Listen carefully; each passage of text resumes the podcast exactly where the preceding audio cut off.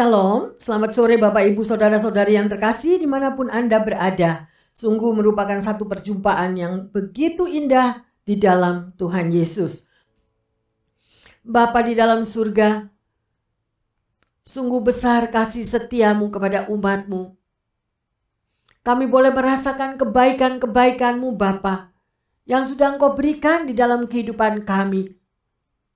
Dan biarlah kami memiliki hati Tuhan untuk selalu melekat kepadamu, untuk mau setia kepada Engkau, supaya kami boleh melihat kasih dan anugerahmu itu sungguh-sungguh nyata di dalam kehidupan pribadi lepas pribadi. Inilah umatmu ya Tuhan. Sore hari ini kami mau belajar akan firmanmu. Bersabdalah di tengah kami ya Bapa. Supaya kami boleh mengerti apa yang menjadi kehendakmu di dalam kehidupan kami. Terima kasih Tuhan Yesus. Kami terlalu percaya bahwa firman ini akan menjadi berkat bagi setiap kami. Sehingga hidup kami hari demi hari lebih dikuatkan. Di dalam nama Tuhan Yesus. Kami berdoa. Haleluya. Amin. Shalom yang terkasih Bapak Ibu, Saudara-saudari di mana pun kita semua berada ya juga jemaat yang disayang Tuhan. Sore hari ini kita akan melanjutkan pembahasan tentang pengajaran Yesus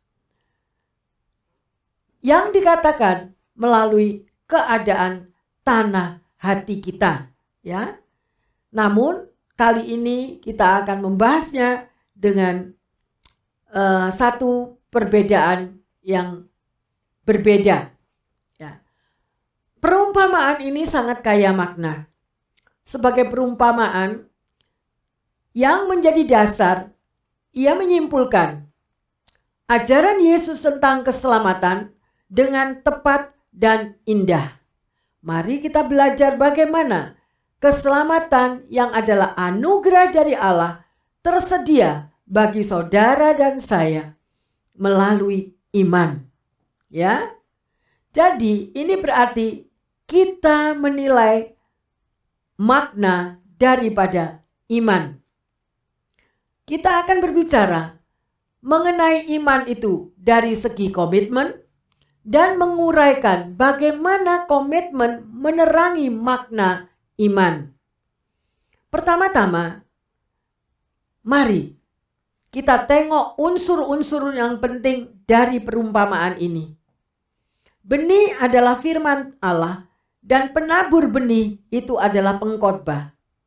Yesus sendiri adalah penabur yang pertama untuk apa yang dikatakan dalam Alkitab ini, ya. Benih ini ditaburkan di atas tanah yang mewakili tanah hati manusia. Semuanya sudah jelas. Lalu, apalagi yang dapat kita pelajari lebih dari semuanya ini? Mari bersama-sama kita mau pusatkan hati dan kepikiran kita. Ada tiga hal yang akan kita pelajari. Yang pertama, perhatikanlah bahwa benih itu diberikan oleh Tuhan secara cuma-cuma sebagai anugerah. Ya, jadi benih itu adalah satu anugerah diberikan untuk saudara dan saya. Ia jatuh ke atas permukaan tanah sebagai anugerah bagi tanah tersebut tanah tidak akan mampu menghasilkan benih dan tidak berhak atasnya. Bahkan sebenarnya tidak layak untuk menerimanya. Ya, karena berbicara tentang tanah itu adalah tanah hati kita semuanya. Itu yang pertama. Yang kedua, jadi benih itu juga adalah keselamatan Allah yang dianugerahkan kepada saudara dan saya sebagai hadiah bukan hasil daripada jeripayah usaha kita.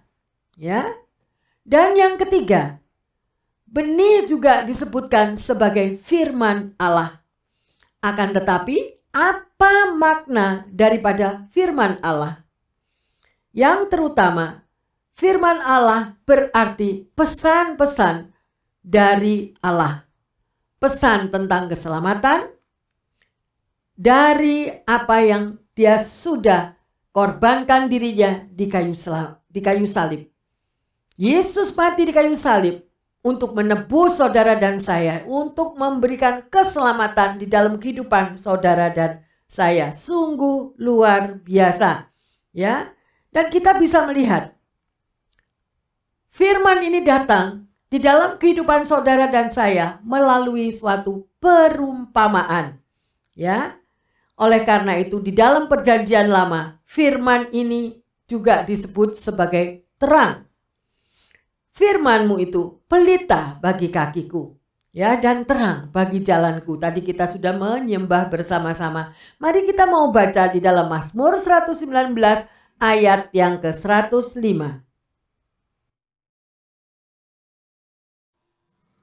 Firmanmu itu pelita bagi kakiku dan terang bagi jalanku. Amin.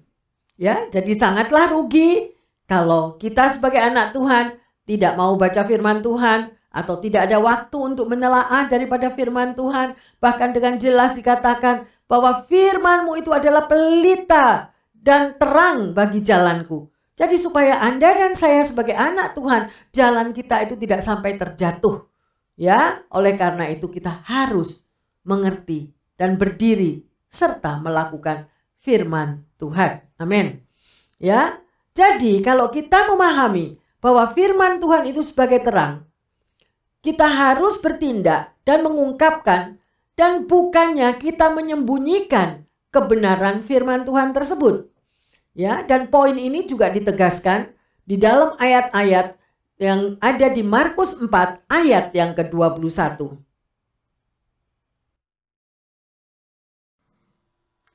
Lalu Yesus berkata kepada mereka, Orang membawa pelita bukan supaya ditempatkan di bawah gantang atau di bawah tempat tidur, melainkan supaya ditaruh di atas kaki Dian. Amin.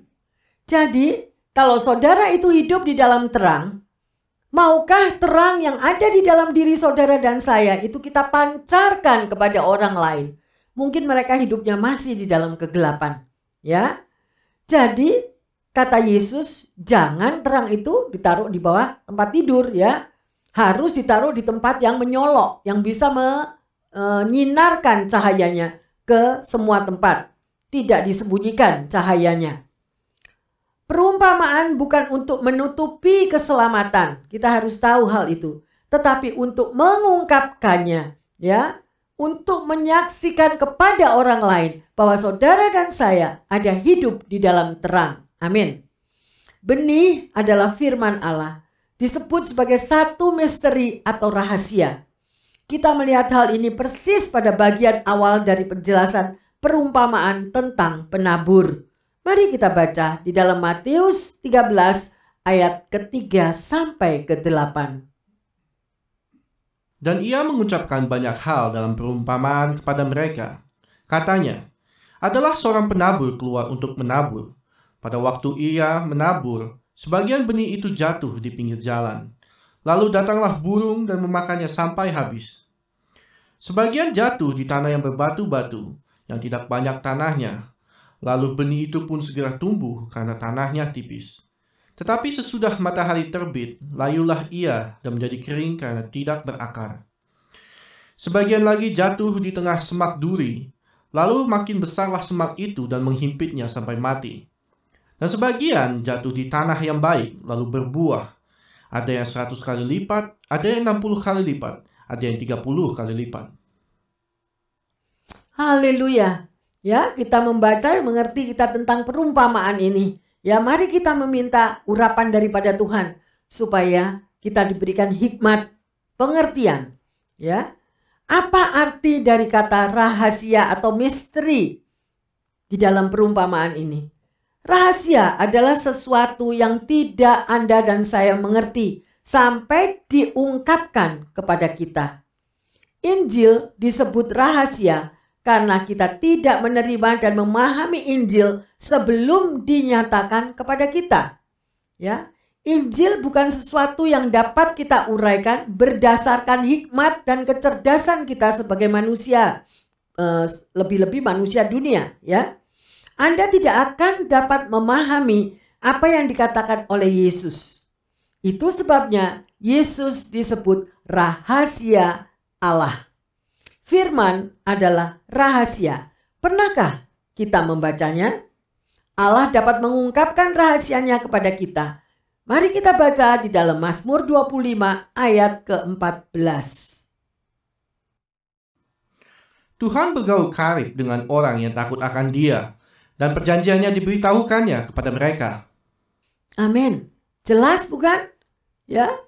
Adakah saudara dan saya tidak begitu rindu bagaimana Yesus akan membukakan rahasia-rahasianya kepada kita? Tetapi kuncinya, apakah Anda dan saya bergaul intim, bergaul karib dengan Dia? Amin. Ya. Segala sesuatu di dalam firman Allah adalah rahasia.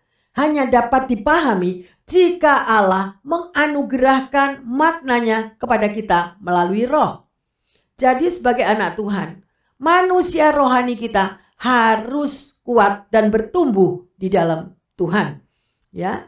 Kita lanjut membaca di dalam Matius 13 ayat yang ke-11. Jawab Yesus, Ke kepadamu diberi karunia untuk mengetahui rahasia kerajaan sorga, tetapi kepada mereka tidak. Jelas, Bapak Ibu yang terkasih, berarti ada perbedaan ada orang-orang yang diberitahukan rahasianya, ada juga yang tidak. Nah tadi kuncinya sudah ada, sudah dikatakan bahwa Allah bergaul karib. Ya, kembali lagi, ayo kita semua bergaul karib dengan Tuhan, memiliki hubungan yang intim dengan Tuhan, mengasihi Tuhan sungguh-sungguh, bukan mengasihi untuk Tuhan itu menjawab doa kita atau Tuhan menuruti kemauan kita. Kalau berbicara tentang hal itu, ada sesuatu yang harus kita bayar. Sebagai anak Tuhan, kita harus berani membayar harga. Ya, yang dua hal yang sangat saya tekankan di sini adalah kerendahan hati dan surrender. Menyerahkan semua kepada Tuhan.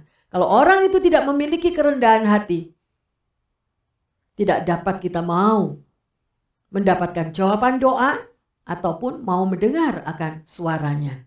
Ya. Jadi, bukan suatu kehebatan daripada kita sebagai pengikut Kristus kalau mereka tidak mau melekat kepada Tuhan. Ya, semuanya itu diberikan hanya karena anugerah Allah kepada kita. Setiap orang yang berjalan bersama Allah tahu persis apa itu arti dari kasih karunia.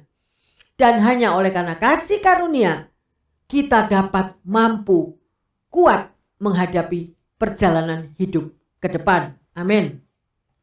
Yang terkasih, firman itu menyalurkan kehidupan bagi hidup kita. Ya, Yesus dengan indah menggambarkan firman Allah sebagai benih. Hal yang spesial tentang benih adalah ada di dalam kehidupan yang terkandung di dalamnya. Ya, jadi kalau benih itu tidak ada uh, kehidupan, maka benih itu akan mati, ya. Jadi karena ada kehidupan, begitu benih itu datang kepada menyentuh tanah, maka ia menjadi hidup, ya. Tanah memberikan hasil karena adanya benih itu. Ini adalah dikaitkan dengan kehidupan saudara dan saya. Maka dapat dikatakan bahwa saya tidak memiliki kehidupan di dalam jiwa saya ya tanpa kasih karunia Allah.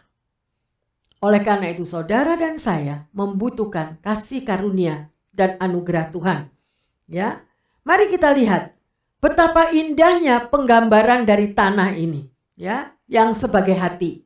Jadi yang Yesus maksudkan itu adalah tanah hati saudara dan saya. Hati kita itu sering kali kotor. Bukankah demikian? Penuh uh, dengan batu-batu, kerikil, pasir atau apa saja debu ya, bahkan lumpur. Nah, seperti itulah rupa hati kita manusia. Kalau kita mau jujur mengaku kepada Tuhan, apa saja yang menjadi pergolakan di dalam pikiran dan hati kita. Tetapi Allah mau menanamkan benihnya di dalam hati kita. Dan kekotoran, ketidakbenaran, Tuhan sanggup mengubahkan semuanya itu menjadi sesuatu yang produktif oleh kuasanya yang ajaib. Itulah kasih karunia yang mengubahkan tanah hati saudara dan saya. Amin. Semua ini adalah menyangkut tentang keselamatan. Karena keselamatan berbicara tentang kehidupan. Ketika firman Allah itu datang ke dalam hidup saudara dan saya, itu membawa hidup Allah sendiri ke dalam jiwa Anda dan saya sehingga kita menjadi manusia yang baru. Camkanlah hal itu, ya. Ketidakbenaran di dalam hati kita diubah menjadi satu lahan yang menghasilkan banyak-banyak buah bagi produksi firman Allah. Ya, dan saudara dan saya dapat memberkati orang lain. Mari kita lihat di dalam 1 Petrus 1 ayat yang ke-23. Karena kamu telah dilahirkan kembali bukan dari benih yang fana, tetapi dari benih yang tidak fana oleh firman Allah yang hidup dan yang kekal. Amin. Ya. Jadi di sini firman Allah yang membuat Anda dan saya menjadi lahir baru. Ya, kita membuat Anda dan saya itu dilahirkan kembali, dilahirkan baru karena firman Allah berisi tentang kehidupan. Oleh karena itu, sekali lagi, bagi orang yang tidak mau membaca firman Tuhan, maka kehidupannya kita bisa koreksi sendiri. Ya, karena saudara dan saya membutuhkan firman Allah dan di mana firman Allah itu adalah Tuhan Yesus sendiri yang berbicara kepada Anda dan saya. Hidup saudara dan saya dituntun oleh firman-Nya. Oleh karena itu banyak sekali anak-anak Tuhan yang hidup di dalam kegelapan. Karena apa? Karena tidak pernah mau baca firman Tuhan membaca firman Tuhan, saudara harus benar-benar mohon pengurapan dari Roh Kudus. Jangan kita membaca firman Tuhan itu seperti kita membaca majalah, ya, atau kita mau membaca di Facebook atau apa sedemikian rupa bukan. Ya, Anda harus minta pengurapan, membuka hati, membuka pikiran supaya firman itu bekerja dengan sungguh-sungguh di dalam uh, kehidupan kita. Ya, firman Allah itu berbeda dengan ucapan manusia. Ya, kalau ucapan manusia sering kali itu kosong dan sia-sia. Ya. Firman Allah memiliki kuasa yang dapat mengubahkan keadaan. Dan itu sungguh sangat luar biasa. Mari kita simpulkan poin yang pertama ini. Ya. Benih itu adalah firman Allah. Ia adalah rahasia tentang anugerah dan kehidupan. Anda harus melihat dan mengalaminya sendiri. Kita harus mau membuka hati untuk mendapatkan pernyataan dari kuasa Roh Kudus tentang Yesus. Ya. Dan selanjutnya, api daripada Roh Kudus itu akan mulai menyala di dalam hati kita. Hanya Tuhan sendiri yang menyatakan api pengabdian yang ada di hati setiap orang. Kita tidak memiliki kuasa itu. Ya. Ini adalah kasih karunia Allah kepada saudara dan saya. Dan kasih karunia itu sudah diberikan olehnya. Apakah saudara dan saya sudah menerimanya? Kalau belum, ayo baca lagi firman Tuhan yang hari ini diberikan, ya. Yang kedua, Allah telah menganugerahkan benihnya secara cuma-cuma kepada saudara dan saya. Keselamatan di dalam Yesus Kristus adalah cuma-cuma. Karena itu adalah anugerah kasih karunia. Tidak ada keselamatan di luar Kristus. Ya, firman Tuhan mengatakan, di luar aku kamu tidak mampu berbuat apa-apa. Oleh karena itu libatkan Tuhan di dalam segala langkah kaki kita. Ya, banyak sekali orang yang merasa ilmunya sudah terlalu banyak, ya, finansial yang udah diberkati luar biasa. Mereka sudah tahu semua, jadi tidak perlu Tuhan. Nah, tapi mereka tidak tahu. Ada firman yang mengatakan, Engkau sudah aku berkati sedemikian luar biasa. Engkau tidak perlu aku, it's okay. Kita cuma tinggal tunggu waktu. Ya, di luar aku kamu tidak mampu berbuat apa-apa. Dan semua apa yang kita miliki, ya, yang kita sudah kejar berpuluh-puluh tahun, semuanya akan hilang, semuanya akan zero, zero, zero. Kosong, semuanya sia-sia. Ya, baca di pengkhotbah. Ya, kehidupan yang sia-sia. Nah, sudahkah saudara dan saya menerima keselamatan itu? Ya. Bagaimana kita tahu kalau Anda itu dan saya sudah selamat? Ya. Dapatkah kita menunjukkan keselamatan itu?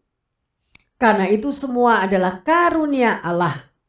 Termasuk segala berkat-berkatnya hanya dapat ditemukan di dalam Kristus Yesus. Ada amin? Haleluya. Kita tidak akan dapat menemukannya di tempat lain. Kecuali manusia daging, pikiran daging, ya kita bisa mengambil jalan pintas. Ya, saudara mau mau dengan kekuatan sendiri, Anda mau berkat yang melimpah tetapi tidak halal, Anda pun dapat melakukannya. Tapi semuanya itu tidak sesuai dengan firman yang diajarkan. Ya, Allah begitu sangat mengasihi dunia ini, seluruh dunia, sehingga Dia menganugerahkan keselamatannya dengan cuma-cuma. Ya, Dia berikan putranya yang tunggal supaya saudara dan saya dapat diselamatkan. Nah, sekarang pertanyaannya, lalu mengapa dunia tidak terselamatkan? Mungkin saudara mulai mikir, sana bencana, sini bencana, sana pembunuhan, di sana bom-boman. Nah, banyak. Kenapa? Kok sampai itu terjadi kalau memang Tuhan itu mau menyelamatkan kita? Mari kita lihat. Rasul Yohanes menjelaskan, karena dunia ini lebih menyukai kegelapan daripada terang. Dari mana kita tahu? Ayo kita baca Yohanes 3 ayat 19. Dan inilah hukuman itu. Terang telah datang ke dalam dunia, tetapi manusia lebih menyukai kegelapan daripada terang, sebab perbuatan-perbuatan mereka jahat. Hmm, amin. Jadi Bapak Ibu Saudara-saudari yang terkasih, kita tahu bahwa kalau kita berbuat jahat, berarti kita ini hidup di dalam kegelapan, ya. Dan manusia lebih suka hidup dalam kegelapan karena apa? Kepuasan daging. Puas. Dan orang yang selalu mau memuaskan dagingnya, saudara, ya, tidak peduli persahabatan dengan dunia. Nah, itu sudah dikatakan permusuhan dengan Allah. Perbuatan daging apa kita? Makanya buah-buah roh harus ada di dalam kehidupan setiap anak-anak Tuhan. Amin. Haleluya.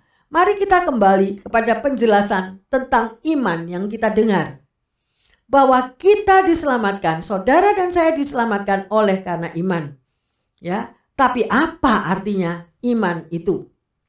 Penjelasan yang paling sering disampaikan adalah kutipan yang menyatakan bahwa iman adalah dasar dari segala sesuatu yang kita harapkan dan bukti dari sesuatu yang tidak kita lihat. Kita baca di dalam Ibrani 11 ayat yang pertama. Iman adalah dasar dari segala sesuatu yang kita harapkan dan bukti dari segala sesuatu yang tidak kita lihat. Ada amin? Ya, kalau Anda belum mengerti tentang kata-kata ini, baca kembali. Ya. Di sini, apa artinya bagi kita sekarang? Ya. Tidak ada. Iman disebut sebagai dasar bagi segala yang tidak kelihatan. Tetapi iman itu sendiri tidak kelihatan kan? Nah, bagaimana sesuatu yang tidak kelihatan dapat menjadi dasar bagi hal lain yang tidak kelihatan juga. Ya, iman adalah dasar, tapi dasar dari apa? Jika Anda memiliki iman, maka Anda memiliki dasar bagi hal-hal yang tidak kelihatan juga. Nah, ya, kalau Anda nggak mengerti, baca lagi, dengar lagi khotbah ini, ya. Kita akan melihat arti iman yang alkitabiah Para pengkhotbah sering membuat ilustrasi tentang iman. Contohnya, Charles Spurgeon. Dia adalah seorang penginjil dari Inggris, membuat gambaran tentang seorang anak di dalam rumah yang sedang terbakar. Anak itu berdiri di samping jendela. Satu-satunya pilihan adalah melompat keluar melalui jendela. Di luar, ada orang yang dewasa yang berdiri di bawah dan berseru, "Lompatlah, Nak, lompatlah. Saya akan menangkapmu." Lalu anak itu melihat api yang membara itu semakin mendekat kepadanya. Dan anak ini memberanikan dirinya untuk melompat dari jendela ke dalam pelukan orang itu. Ini adalah gambaran dari Spurgeon tentang iman. Di manakah letak iman dalam gambaran ini? Ilustrasi ini menyatakan bahwa iman adalah sikap dari anak kecil tersebut yang percaya kepada orang dewasa ini sehingga ia mau melompat keluar dari jendela ke pelukan orang tersebut. Ya. Lalu, apa arti kepercayaan itu sendiri? Rasa percaya itu tadi didorong oleh rasa takut terhadap api yang sudah mulai mendekat kepada dirinya. Rasa percaya ini diarahkan kepada orang dewasa yang dianggap sebagai gambaran dari Yesus. Anak ini melakukan hal yang lebih dari sekedar percaya pada orang dewasa yang kuat tersebut. Ya. Jika kita bisa bayangkan, jika orang dewasa itu gagal menangkap si anak ini, ya, mungkin akan berakibat fatal membawa kematian atau cacat pada anak itu. Rasa percaya ini melibatkan nyawa sebagai taruhannya. Anda harus siap mempertaruhkan nyawa Anda jika kita ingin berbicara tentang iman yang Alkitabiah. Anda mengerti? Ya, itulah iman dalam gambaran dari Spurgeon ini. Iman adalah satu komitmen total karena kita harus mempertaruhkan nyawa kita di sini. Ya, pada waktu Anda menghadapi masalah, kita harus mempertaruhkan segala-galanya. Artinya itu 100% surrender. Ya, tidak pakai lagi pikiran, ya. Dibutuhkan penyerahan diri dan percaya sepenuhnya kepada Tuhan. Kita dibenarkan oleh iman.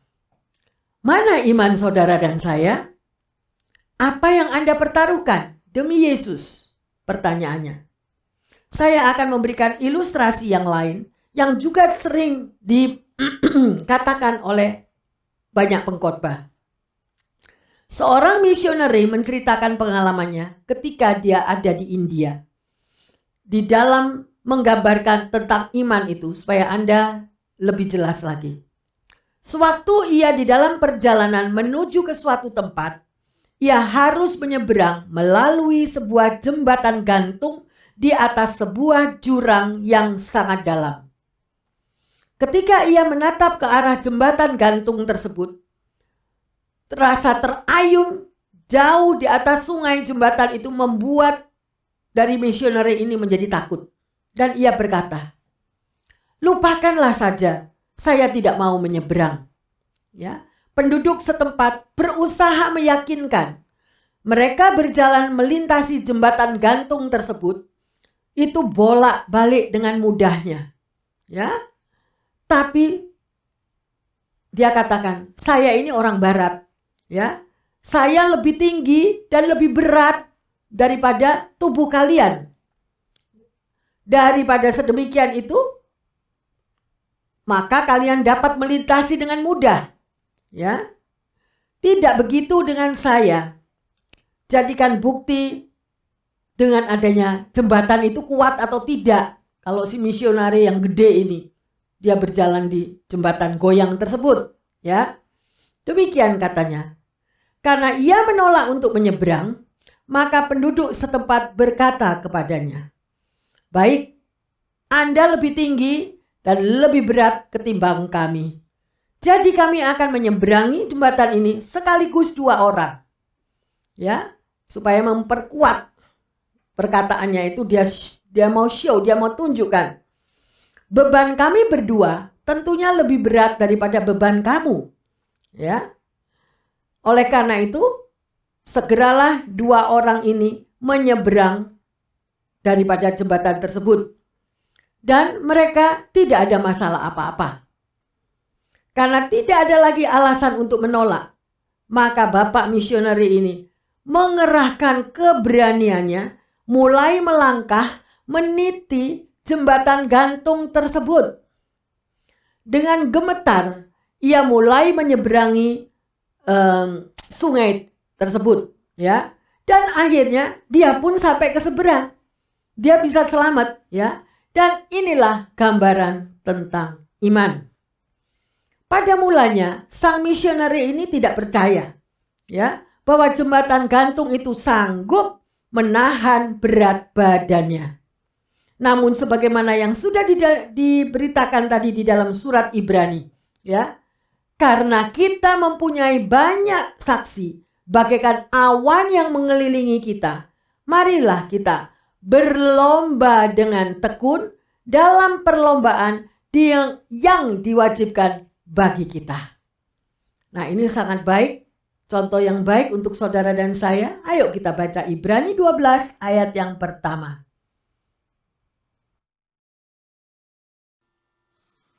Karena kita mempunyai banyak saksi, bagaikan awan yang mengelilingi kita.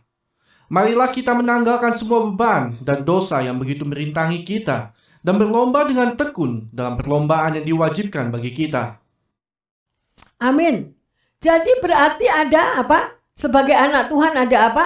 Ada perlombaan yang diwajibkan bagi saudara dan saya. Jadi tugas saudara dan saya hidup di dunia ini ada satu perlombaan, jangan lupa. Ya, dan kita mempunyai banyak saksi. Orang-orang lain yang mereka sudah berhasil dengan imannya akan bersaksi kepada Anda. Dan kalau Anda pun berhasil menang di dalam iman Anda, Anda pun akan menjadi saksi bagi orang lain. Ya, tapi ada syaratnya.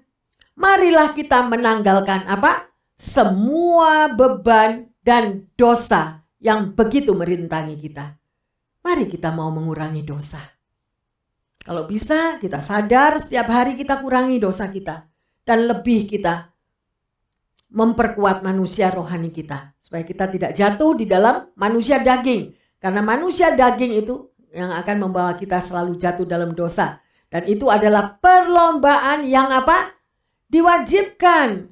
Jadi selama Anda dan saya sebagai anak Tuhan hidup di dunia ini, jangan kita cuma santai, nggak tahu, baca firman juga nggak mau, dan tidak tahu juga tanggung jawab dan kewajiban kita sebagai anak Tuhan. Kita mau diselamatkan dan Yesus mati di kayu salib untuk menyelamatkan saudara dan saya. Ada harga yang harus kita mau bayar. Ya, yaitu apa tadi? Ayo mengikuti perlombaan dengan tekun dan itu adalah kewajiban. Biarlah sore hari ini pendengar di mana pun Anda berada, kita meteraikan firman ini di dalam hati kita yang dalam. Amin. Nah kita kembali, kita sudah melihat, bukankah gambaran ini sama apa yang dialami oleh misionari tadi? Demikian itu yang terjadi dengan anak kecil yang melompat dari jendela tadi, yang ada kebakaran. Jika imannya sia-sia, atau jika jembatan itu putus, apakah dia akan merugi? Ya, dia akan kehilangan segalanya, termasuk nyawanya. Itu berarti bahwa iman yang al Alkitabiah, iman yang dikatakan sesuai dengan Alkitab, menuntut saudara dan saya mempertaruhkan segala-galanya di dalam hidup di dunia ini kepada Tuhan. Ya. Tanpa itu maka tidak layak saudara dan saya disebut punya iman. Amin. Ya, dan kita semua harus punya iman, berlomba-lomba. Oke? Ya. Jika jembatan gantung itu tidak kuat dan putus, maka ia akan jatuh misionari ini tadi dan mati. Ya. Ini dapat dijadikan penjelasan arti apa iman itu. Jadi kalau iman saudara dan saya itu tidak kuat, maka kita tidak akan mampu melakukan apa yang menjadi kewajiban sebagai anak Tuhan. Amin. Jadi jika kita belum ber berkomitmen secara total kepada Kristus, maka harapan kita, harapan anak-anak Tuhan, harapan Anda dan saya, ya, semuanya itu akan menjadi sia-sia. Ya, oleh karena itu perkuat iman kita. Dan itu hanya diberikan kepada mereka ya yang sungguh-sungguh berkomitmen kepada Tuhan, memiliki penyerahan diri, melakukan firman Tuhan dengan sungguh-sungguh, surrender, apa yang dikatakan oleh firman Tuhan, kita mau lakukan. Dan itulah komitmen yang sungguh-sungguh di dalam Tuhan. Ya, anugerah keselamatan sudah Anda dan saya terima dengan sia-sia. Kalau kita tidak memiliki iman. Berimanlah supaya anugerah Tuhan yang diberikan itu tidak berakhir dengan sia-sia. Ada amin? Ya. Anugerah yang sedemikian itu hanya diberikan kepada anak-anak Tuhan yang mau bayar harga dan memiliki iman. Karena kita semua sudah dibenarkan oleh iman, yaitu komitmen total kepada Allah ya dan juga kepada sang juru selamat Yesus Kristus ya. Inilah pemahaman yang muncul dari ilustrasi dari Spurgeon dan juga daripada misionari itu tadi. Ya sungguh luar biasa.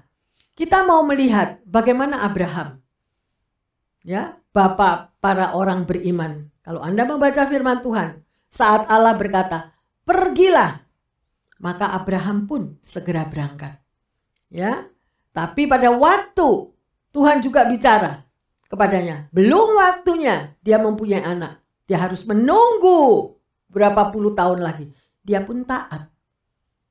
Oleh karena itu, sebagai anak-anak Tuhan, taatlah apa yang Tuhan bicarakan daripada kita bayar harga semuanya amburadul. Ya, sedemikian rupa. Kita juga bisa melihat dengan iman Daniel sudah mampu untuk tidak menjadi santapan siapa? Singa. Kalau dia nggak punya iman, dia udah dicaplok itu sama sama singa-singa demikian.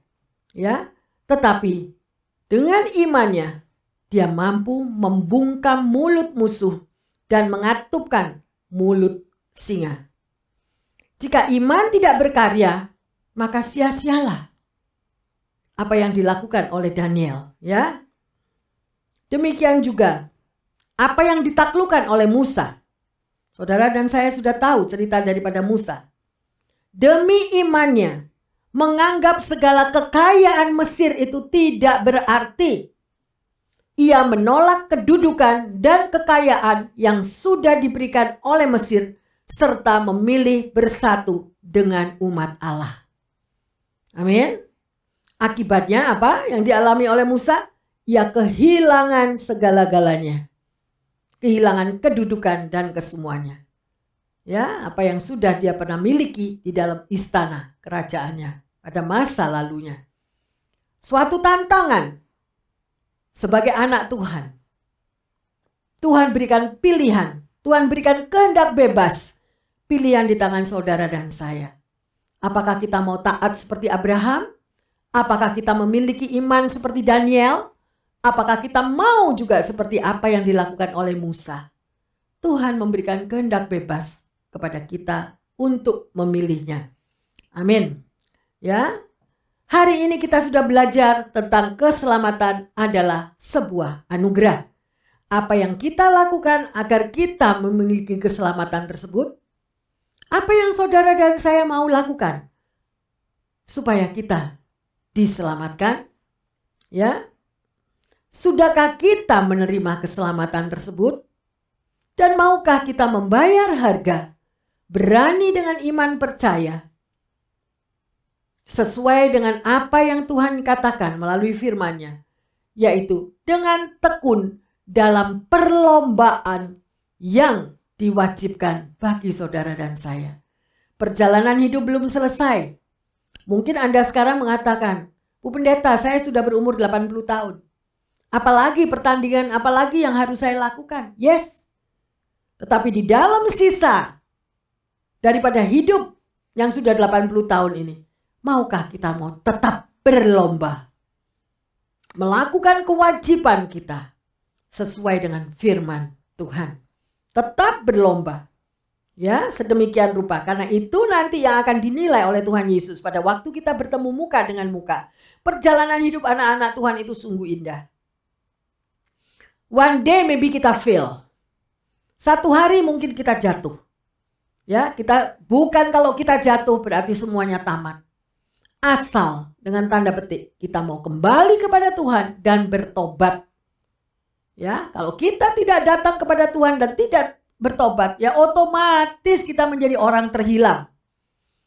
Bapak, Ibu, saudara-saudari yang terkasih.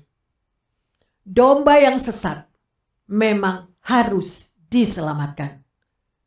Tetapi untuk domba yang menyesatkan diri tidak ada. Dia harus balik pulang sendiri. Contoh anak yang hilang. Ya, dalam perumpamaan karena kita berbicara tentang perumpamaan, anak yang hilang tidak dicari. No. Karena apa? Karena anak ini menyesatkan dirinya sendiri. Dan dia sudah berbuat yang sedemikian jahat kepada bapaknya. Tidak ada jalan lain, dia pulang sendiri. Mari kita belajar firman Tuhan secara utuh. Ya, secara utuh. Sehingga kita tidak gagal paham, sehingga kita tidak loss daripada apa yang Tuhan katakan melalui firman-Nya. Sebagai ayat emas, kita baca di dalam Yesaya 26 ayat yang ketiga. Yang hatinya teguh kujagai dengan damai sejahtera, sebab kepadamulah ia percaya. Amin. Apa artinya Bapak Ibu Saudara-saudari yang terkasih? Sebagai anak Tuhan, kita harus memiliki hati yang teguh. Ya, karena bagi orang yang teguh, yang tidak bimbang, ya, Tuhan akan menjagai kita dengan apa? Damai sejahtera. Sebab apa? Karena Tuhan juga melihat iman kita. Sebab kita percaya kepada Tuhan. Ada amin? sungguh luar biasa. Kita sudah belajar bagaimana apa yang dijelaskan uh, di dalam perumpamaan tentang tanah hati kita ini. Terima kasih Bapa di dalam surga. Engkau sudah mengajarkan kepada kami Tuhan. Untuk kami boleh melihat bagaimana keadaan tanah hati kami masing-masing ya Tuhan. Kami mau Bapak Tanah hati kami itu sesuai dengan apa yang kau kehendaki. Yaitu menjadi tanah hati yang baik, tanah hati yang subur. Bukan tanah yang berbatu-batu, bukan tanah yang berkerikil. Karena engkau mau diam ada di dalam setiap bait umatmu. Terima kasih Bapa di dalam surga. Kami sudah belajar lagi kebenaran tentang perumpamaan ini. Bukakan mata hati kami Tuhan supaya kami bisa mengerti apa yang menjadi kehendakmu. Berikan kami iman yang teguh Tuhan, di dalam iman penyerahan total, supaya kami mampu mengikuti perlombaan iman ini dan kami keluar sebagai pemenang. Karena kami mau Tuhan, keselamatan yang sudah kau beri, yang sudah kau korbankan di atas kayu salib. Keselamatan itu adalah suatu anugerah Tuhan boleh datang di dalam setiap hati umatmu. Engkau melihat Tuhan, engkau menilik setiap hati kami. Ya, mungkin tanah hati itu sudah berlumpur, tanah hati itu sangat berbatu-batu, tanah hati itu penuh dengan onak duri. Tetapi dengan kehadiranmu Tuhan, engkau akan membersihkan tanah hati kami. Terima kasih Bapa dalam surga. Kami pertaruhkan setiap pendengar dan jemaatmu yang saat ini lagi Tuhan. Memiliki dengan berbagai macam tantangan hidup. Bukakanlah hati dan pikiran mereka Tuhan. Agar mereka mengoreksi tanah hati mereka. Dengan satu pengertian. Agar tanah itu kau ubahkan. Dan kami mau sebagai umat Tuhan untuk diubahkan sehingga kami menjadi manusia yang baru dan tanah hati kami menjadi tanah hati yang baik dan subur. Maka hidup kami akan menjadi kesaksian yang luar biasa. Terima kasih Tuhan Yesus untuk kebenaran firman Tuhan yang sudah kau berikan di dalam kehidupan kami semuanya. Engkau jamah setiap pendengar di mana pun Tuhan. Yang memiliki saat ini Tuhan, ada yang sakit, ada yang berbeban berat, bahkan mereka yang mengalami kesulitan finansial. Tuhan, hamba percaya Engkau tidak akan membiarkan mereka berjalan sendiri. Engkau akan memberikan kekuatan ekstra. Engkau akan memberikan penghiburan. Sehingga hidup mereka akan diubahkan. Hari demi hari mereka mau belajar akan firman Tuhan. Mau membaca firman Tuhan. Dan manusia rohani mereka akan dikuatkan. Terima kasih Bapak. Terima kasih Roh Kudus untuk firman Tuhan yang sudah ditaburkan pada sore hari yang indah ini. Di dalam nama Tuhan Yesus, kami mengucap syukur karena firman-Mu itu bekerja dengan luar biasa menjadi berkat bagi setiap pendengar dan jemaat di mana pun kami berada. Terima kasih Tuhan Yesus. Di dalam nama Tuhan Yesus kami berdoa dan bersyukur. Haleluya. Amin. Jemaat yang terkasih dan Bapak Ibu Saudara-saudari pendengar di mana pun firman ini berada. Mari kita mau datang kembali kepada Tuhan belajar melalui firman dengan segala perumpamaan yang Tuhan Yesus berikan, maka saudara dan saya akan memiliki tanah yang baru, tanah yang baik, tanah yang subur. Dan selamat menikmati Tuhan Yesus memberkati. Amin.